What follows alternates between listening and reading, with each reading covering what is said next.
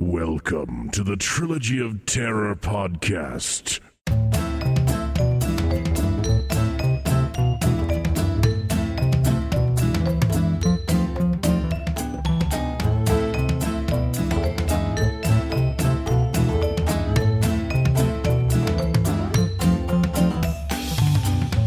Hello and Happy New Year! Gore Blimey here, recovering from Christmas.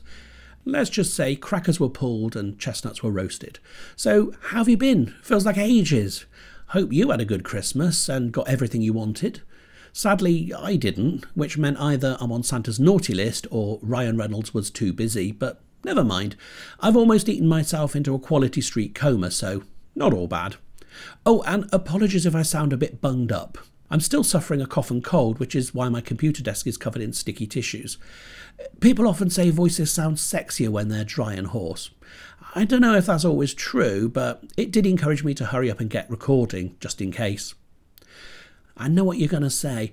There's been a long gap between this episode and the last one. Well, something I've learnt this year is a horror podcast needs three things to be successful. Lots of free time, lots of enthusiasm, and at least one person with a Scottish accent.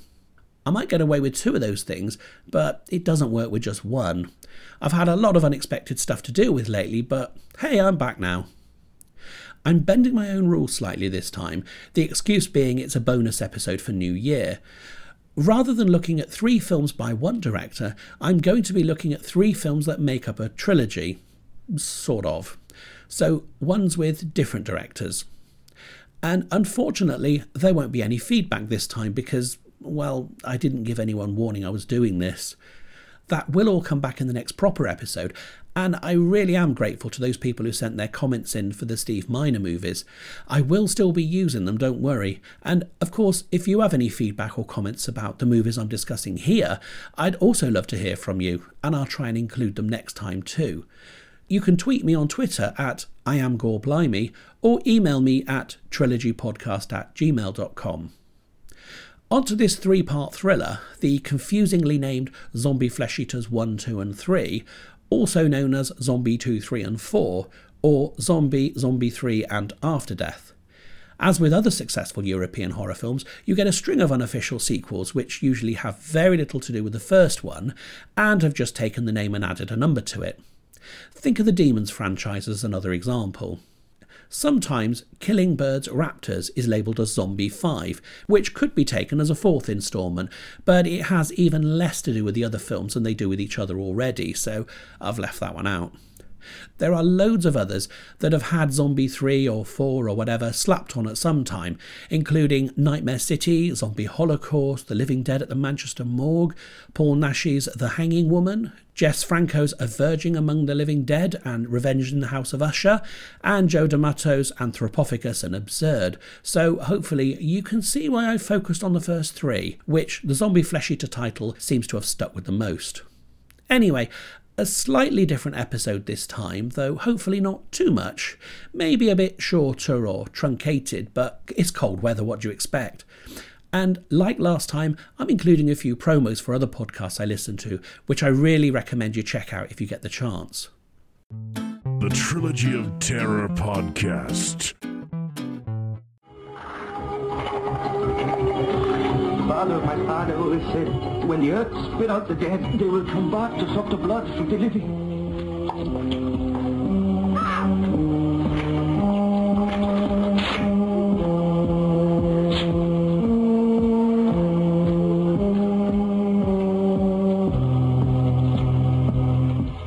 I'm so scared we're not going to make it off this island.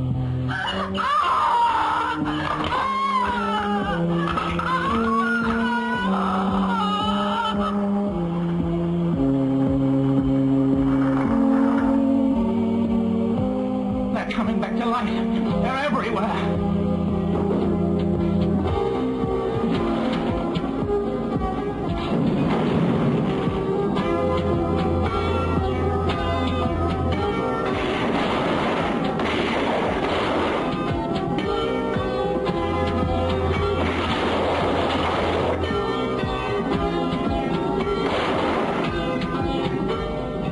Whatever it is, it makes the dead stand up and walk. First up, the original Zombie Flesh Eaters. Before the opening titles roll, we see a body on a bed bound and wrapped up in a sheet. It slowly sits upright, then is shot quite graphically in the head. It's grisly and disturbing and downbeat, and it pretty much sets the tone for the next 90 minutes. In 1978, George A. Romero had a huge hit with Dawn of the Dead, which was released in Italy as Zombie. Meanwhile, the script for Lucio Fulci's movie about Walking Dead had already been written under the name Nightmare Island. Apart from the cannibalistic undead, it didn't have much in common with Romero's creation and focused more on traditional voodoo-style zombies from films like I Walked With a Zombie and Voodoo Island. But the success of Dawn of the Dead, or Zombie, was too good not to cash in on, so Nightmare Island became Zombie 2, and the scenes set in America were also added. Soon after, in the UK, the film was released as Zombie Flesh Eaters, with one of my all-time favourite movie posters. And it wasn't long before it ended up on the Video Nasties list as one of the 39 prosecuted films, which means in a video rental store, someone supplying the video to a customer could have ended up in prison. Anyway, back to the movie itself, we see an eerie abandoned boat drifting silently past various famous New York landmarks. It attracts the attention of the authorities who go to investigate and board it. Ahoy there! This is the Harbour Patrol! Well, for a start, I'm not sure that you are. By the uniforms, I'd say traffic cops. And do people really say ahoy there outside of Pirate Adventures? But that's by the by. It's a good opening sequence. It's creepy and atmospheric, with the lack of music, the rotten food, the sound of flies buzzing, and we get our first really effective gore effects. I do like how these New York scenes bookend the story, and they give a memorable closing image too. I know they were added as an afterthought, but they actually fit really well with the rest of the movie. We're introduced to our plucky heroine, Anne Bowles, not to be confused with Sally Bowles. That would have made for a very different experience. She's looking for her father. He owned the abandoned yacht where one of the Coast Guards was found dead and whose body is currently being examined. Have you already examined him? Yeah, I made one or two notes. In my opinion, the death of the poor bastard was caused by massive hemorrhage due to a huge laceration of the jugular. Hang on a minute, there was a juggler involved. Anyway, she joins forces with a journalist called Peter, and they decide they need to get a lift on a boat to the mysterious island where all the zombies happen to live. Or don't live, you know what I mean. It's a place so exotic, just thinking about it brings on comedy tropical music full of maracas and Casio keyboards. As luck would have it, they immediately find a man with a yacht and a woman with a perm. There's a brief conversation full of awkward dramatic pauses, but sadly, no one picks up on the innuendo gold that is the island name of Matul. How would you like to see Matul? While you're exploring the islands, do you think you could fit in Matul? Pretty soon, the perm woman decides to do a bit of scuba diving in the shark-infested waters and dresses up in a tiny piece of string and pretty much nothing else. She is promptly attacked by an underwater zombie who she cleverly fights off with a handful of seaweed. And then we get the famous scene of a zombie fighting a shark. No CGI or mechanical models here, that really is a person wrestling an actual shark. Kudos, man, even Jaws never went this far and everyone loved that. Meanwhile, back on the tropical island of Matul, we have the very dashing doctor, played by Richard Johnson from my favourite horror film, The Haunting.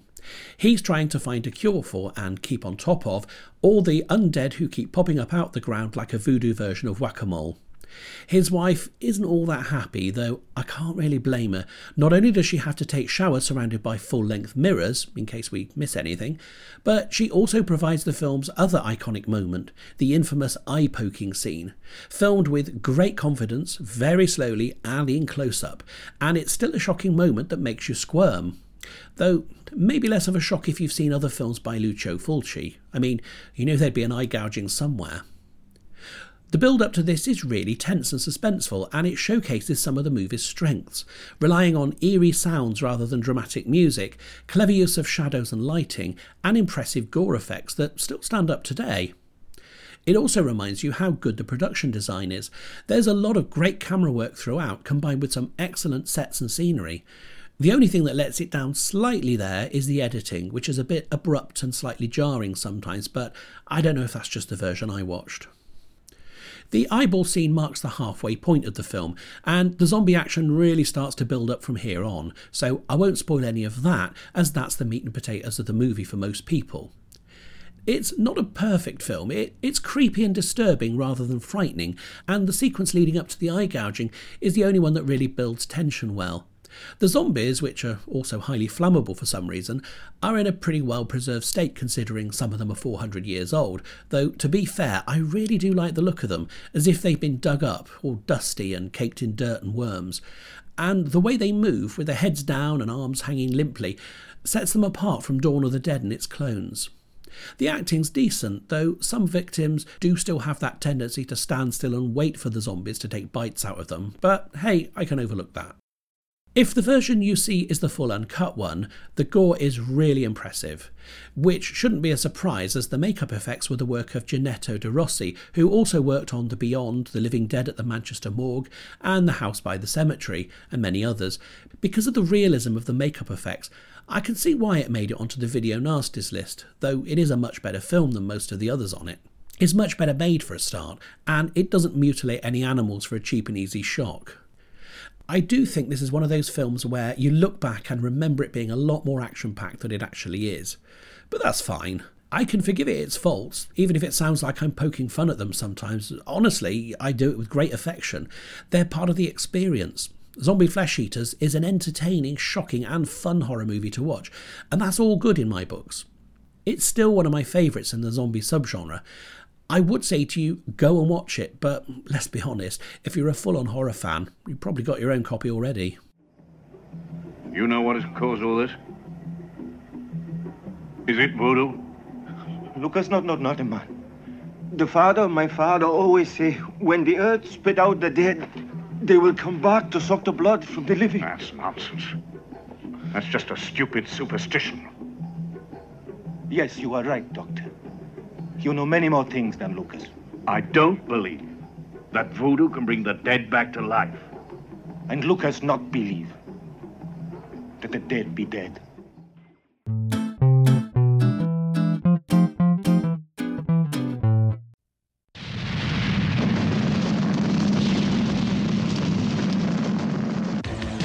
This is Blue Heart.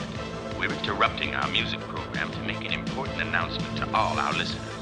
Something serious is happening in this part of the world, something extremely unpleasant. We've been getting a constant stream of phone calls. There is a wave of incredible violence sweeping the country. Murders, rape, whole families wiped out in their homes. Men, women, and children of all ages are sharing the same fate. The dead are rising up again, murdering their friends and relatives. But then they eat the bodies. The military authorities assure us that the situation is under control.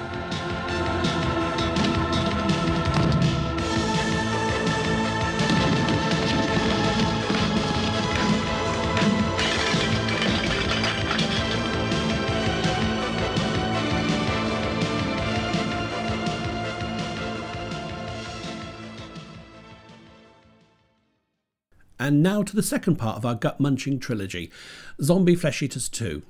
The film opens with a film by Lucio Fulci all over the screen, though apparently only about 50 minutes of the finished film were directed by him.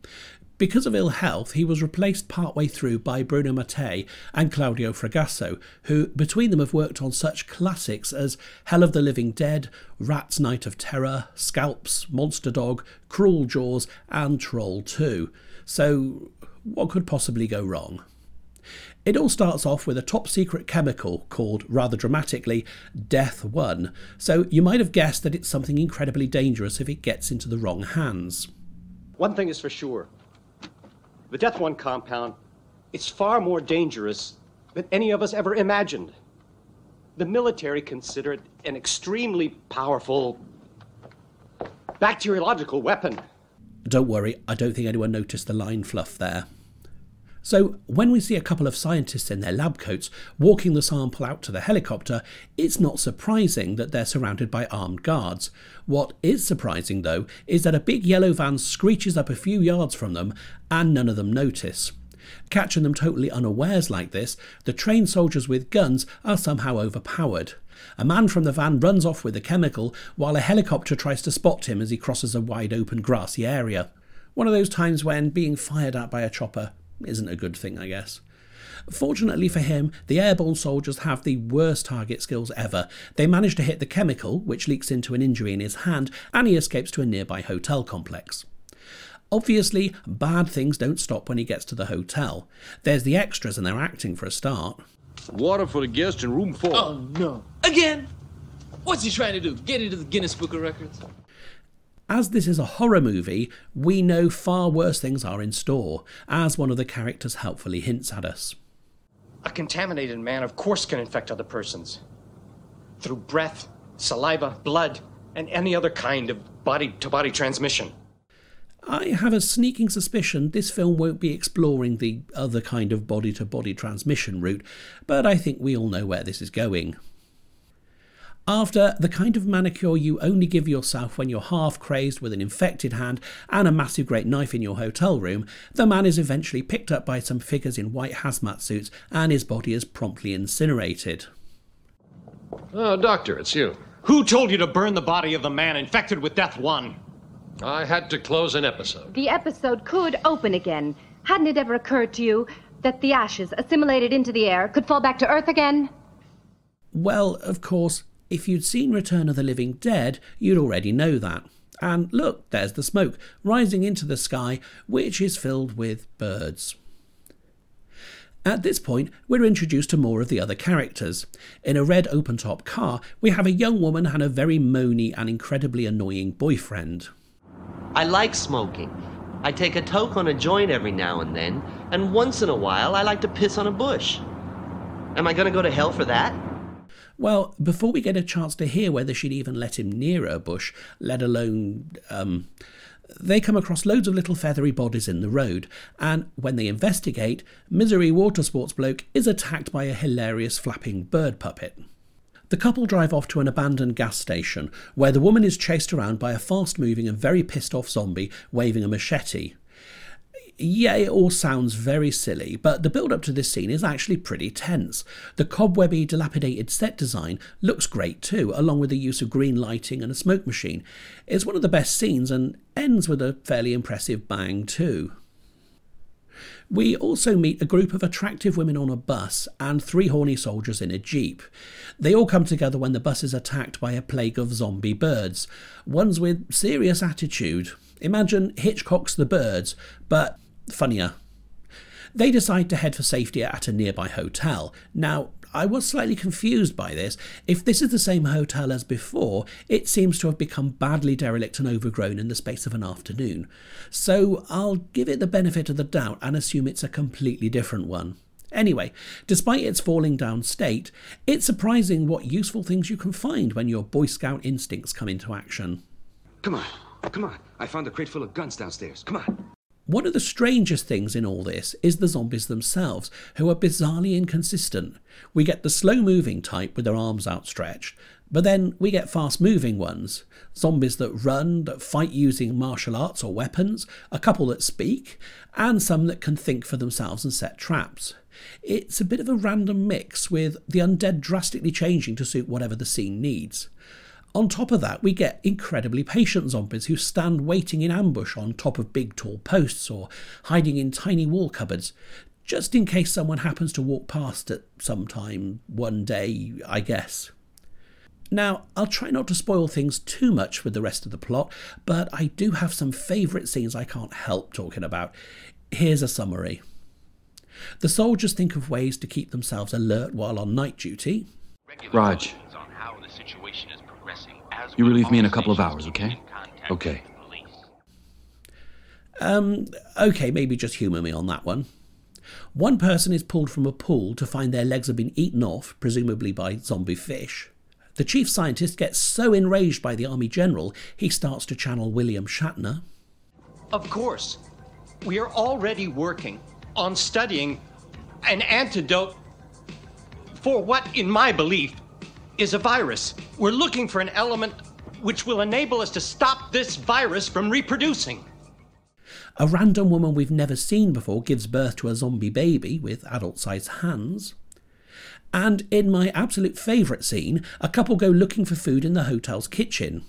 There doesn't seem to be anything here. I bet that fridge is empty too, huh? Not at all. It contains a flying zombie head. I kid you not, a decapitated head that levitates out and bites someone. The film has plenty of eerie moments. There's some good atmosphere at times. I really like the locations, especially the derelict places, which had a real sense of decay and despair. The faceless decontamination squad adds an extra layer of threat, in addition to the cannibalistic undead. The pace is good overall, with plenty of action, though it's more silliness than scares, and I admit it did keep me entertained throughout. The use of coloured lighting and smoke machines is pretty effective at first and gives the film a comic book feel, but it does get overused and starts to wear a bit thin. The zombie makeup's not bad, but it's not particularly memorable either. The gore effects are decent though, and I quite like the music. It's very synthy, very 80s, and very Italian horror. Reminds me a bit of the Demons theme, they're not quite as catchy. And it does borrow from other horror movies, such as Return of the Living Dead, The Fog and Night of the Living Dead, especially towards the end. But I don't have a problem with that. I read somewhere that this was originally going to be a 3D film. I don't think it was ever released as one, but there are certainly a few bits where big knives or other long objects are thrust out at the camera in a very obvious way. Not entirely sure things jumping out the screen would have made this a better film, but I just found that interesting. Anyway, Zombie Flesh Eaters 2 is a very different movie to its supposed predecessor, even despite the Lucio Fulci connection. I do enjoy it, I must admit, but more as a fun thing to watch with a few drinks. Just pop it in and grab a stiff one, and that's what I call a good night. It's certainly not a good movie, but it entertains me with its ridiculous set pieces and it's never boring. I know not everyone would agree, but I'd put this up there with Zombie Lake and Hell of the Living Dead as one of my favourite unintentionally fun zombie movies.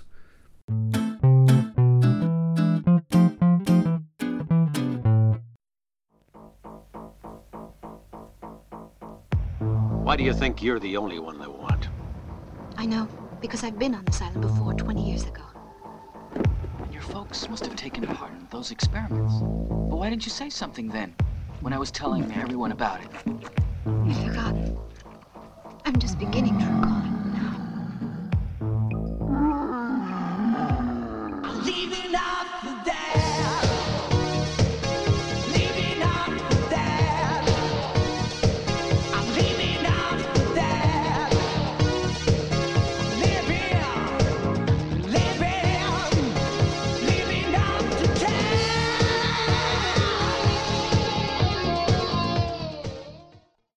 Our final foray into Flesh Eaters is number 3, also known as Zombie 4 and After Death. This time, they managed to get an actor with some sort of cult status. Jeff Stryker, here credited by his real name, Charles or Chuck Payton, is probably better known for his roles in video classics like Power Tool, Bigger Than Life, Every Which Way, and Santa's Comin'. Yep, in the 80s and 90s, Jeff Stryker was huge in gay porn. In every sense. So part of the novelty of this is watching him perform with his clothes on. At the time of Zombie Flesh Eaters 3, he would have been at his peak in the adult movie industry. This was possibly his attempt to make it in serious acting, and surprisingly, for someone who's appeared in films with many a one-eyed monster, this is the one that popped his horror movie cherry. The story itself kicks off with a man in black robes in a cave full of candles, green lighting and a smoke machine. There's a woman dancing around in a way that gives me flashbacks to Pan's People on Top of the Pops. People with guns come in, who are apparently scientists trying to cure cancer. They had annoyed the man in the robes and his disco dancing wife by not saving their child. There's something about a voodoo curse, the wife turns into a demon-like zombie and attacks them, they run off, it's over the top, loud, gruesome, a bit campy, in fact, a really good start to the movie. It got my attention anyway. There are scenes of a very young blonde girl running through the woods with her parents, fleeing the undead. And if they weren't suffering enough, they get some terrible dialogue to say. Listen to me, sweetheart. Now you have to run very fast, you understand? Fast as you can without stopping. And if you're obedient, Mother will join you later. At which point, the mother puts an ugly pendant around the girl's neck, about the size of a small brick, and the little child runs off through the forest, smiling and appearing to have a good time. We're also introduced to a group of people in a speedboat, with pretty young women and slightly creepy men who look old enough to be their fathers. It's a bit confusing at first because one of the women is blonde, wears a heavy clunky thing round her neck, and appears to have been here before. No, it's weird. Something strange about it. As if it were haunted. The sort of thing I used to dream about. There was an island like this one, full of zombies. The living dead. They were horrible. I wouldn't be concerned. We're headed for the harbor. I still hate it. But maybe it's fate. Anyway, with this I feel safe. What is that? It's a key. To keep the door to hell closed. The door to hell? That's right. Yeah, that sounds about right, so I assume this is a flash forward. It would make sense, but because both lots of scenes look as though they're happening in the same time frame, it's not easy to tell. The final group we meet include Jeff Stryker, with his wide-apart shirt, glistening chest, and a completely different voice to his trademark deep gravelly one. Now, the undead should be pretty scared of him. After all, he's got a concealed weapon that would make a zombie's eyes bulge out. He's here with two other people, and they're busy moaning about the jungle. It's like being locked in a steam bath. No, not really, but maybe he's just getting this confused with one of his other films. They don't escape the bad dialogue either. For example, when they go into a creepy cave tunnel and start spouting the obvious. There's some torches here, David. Shall we use them? Sure. And these are the guys who are supposed to defeat the monsters? Before long, the boat group finds an abandoned hospital building, so we have creepy derelict buildings in the jungle, like in the previous film, plus an unconvincingly great big crate of weapons that's left lying around, like in the previous one also. But this time, there are loads of lit candles, which is a bit new. What's all this stuff? The circle of Satan. It's the door of hell. A voodoo ritual. It prevents the dead from rising. You have to put the amulet in the center. Like this.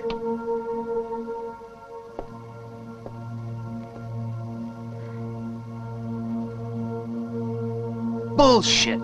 That's all it is. Well, you're probably right, but let's just stick with it for now. After the pick and mix selection of different zombie types all over Flesh Eaters 2, you're probably wondering where on earth could they go with this next instalment? Ninja zombies, dressed in black, running around and constantly jumping out at people as if they're on springboards. Oh, unless they're characters who've become undead, in which case they're talking zombies who can use guns and taunt their former friends. Back to the plot, in a different place, with more lit candles and cobwebs, Chuck, who is his character name but also his real name but not his usual actor name, and his chums make an important discovery that doesn't sound at all like it's been stolen from a different film. The Book of the Dead. No, you mustn't open it. Why not? Because it could be dangerous. Don't be silly. What's wrong with you two? The diary said it started in a grotto. With voodoo magic. You're being childish, Valerie. I bet this was written by a fanatic who belonged to some religious sect. Hey, how can you talk like that? You haven't seen enough? Come on, Chuck. Why don't you try reading some of it? Don't do it. It might release evil forces. So the cocky bloke, who isn't Chuck, does exactly what you'd expect and reads the words out loud. Now, what could possibly go wrong? Anathema, zombie. Marathon, zombie.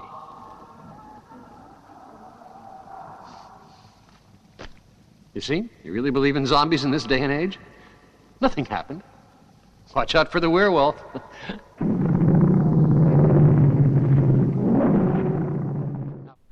I won't describe the plot anymore because I don't want to spoil it for you. While it's not going to be in many top 10 horror movie lists, there are quite a few things I like about it. It's got a punchy beginning with lots of action and some decent gore. The special makeup effects overall are good. It's just a shame the best stuff mostly happens at the beginning and towards the end. And yes, you do still get that strange thing when people just scream and do nothing else while someone pulls their eye out or whatever. There's a rockin' 80s score in this too. I know it gets very Eye of the Tiger at times, but I must admit, I'm down with it.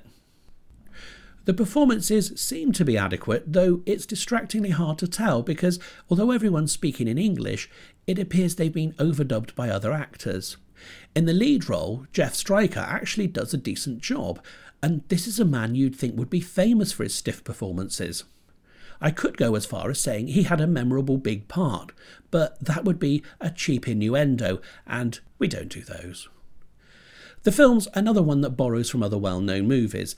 There's a jump scare when a woman is standing with her back against a wall and suddenly lots of hands burst through it, like in Day of the Dead.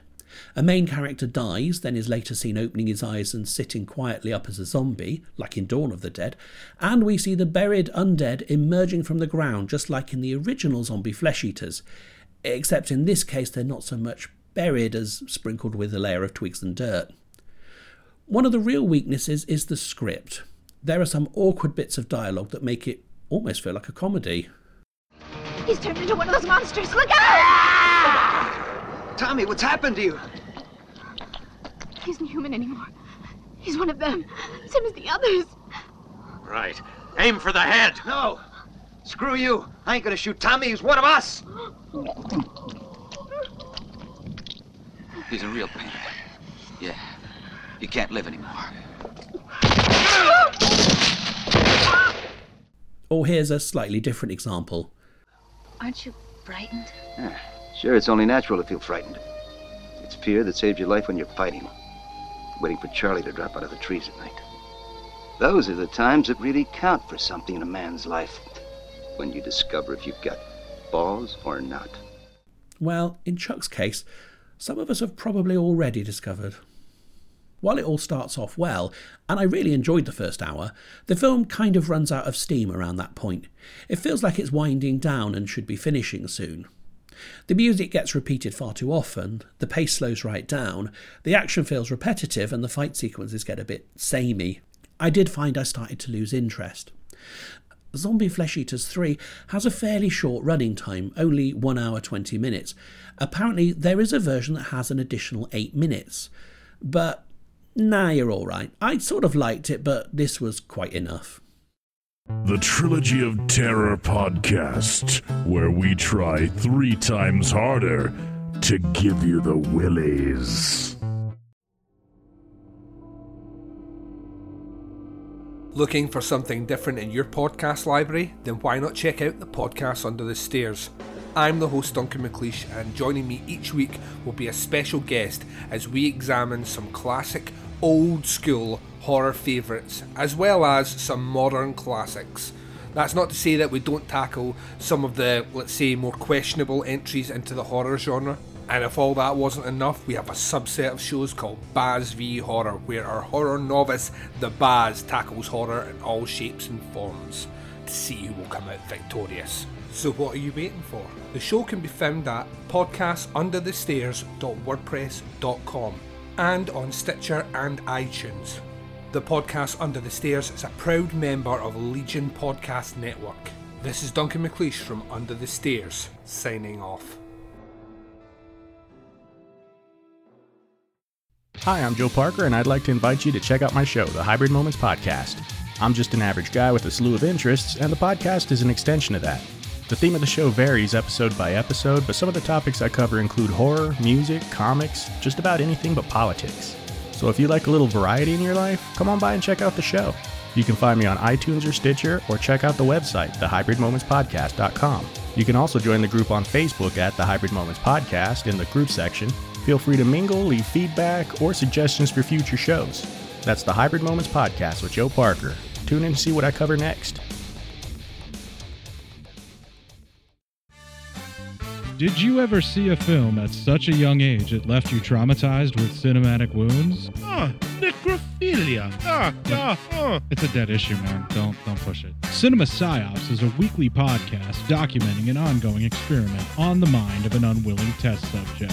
No one should have to watch this movie. Oh, no one should have to watch this? No one should have to watch this movie. Surprisingly, it's not a topic that a lot of people really want to tackle. I'm shocked, prudes. I know, really. Right? It's the next sexual frontier that no one wants to explore.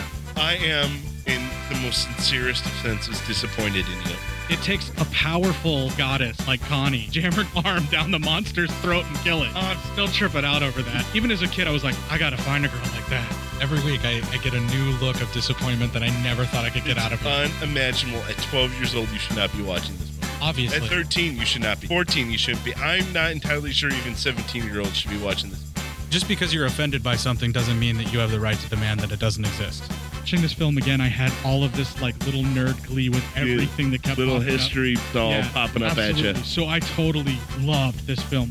Hey, I know why you couldn't see that. It's because your brain's warped watching this shit at 12 years old. Yeah, this is a rough movie. I told you ahead of time when we were getting ready to do it that it was. How did you watch this shit at 12? Because physical wounds heal, cinematic ones don't. Listen to Cinema Psyops. Well, that's all for this episode, but before I go, I really would like to thank people who've sent me feedback, who've been in touch on Twitter, and who've written reviews on iTunes. You guys are absolutely brilliant. Thanks also to Kevin MacLeod at Incompetech.com for the music, The Show Must Be Go, and to Gentleman's Grindhouse Records for giving this show a home. And lastly, but most importantly, thank you for listening. Without you, there'd be no reason for me to do this, and I'd have to start talking to the bathroom mirror again. In the next full episode, I'll be back on track and finally doing the Steve Miner trilogy. I'll be talking about Friday the 13th Part 3, House, and Lake Placid. I've already had feedback from some lovely folk, but if you want to add yours, you've still got time to send it in as an email or as an audio file to trilogypodcast@gmail.com, or you can get in touch with me on Twitter at I am Gore Blimey. In the meantime, keep an eye out for a mini episode. Till then, bye! Don't forget to visit and like the Facebook page. Follow us on Twitter at I am Gore Blimey, or email us at trilogypodcast@gmail.com.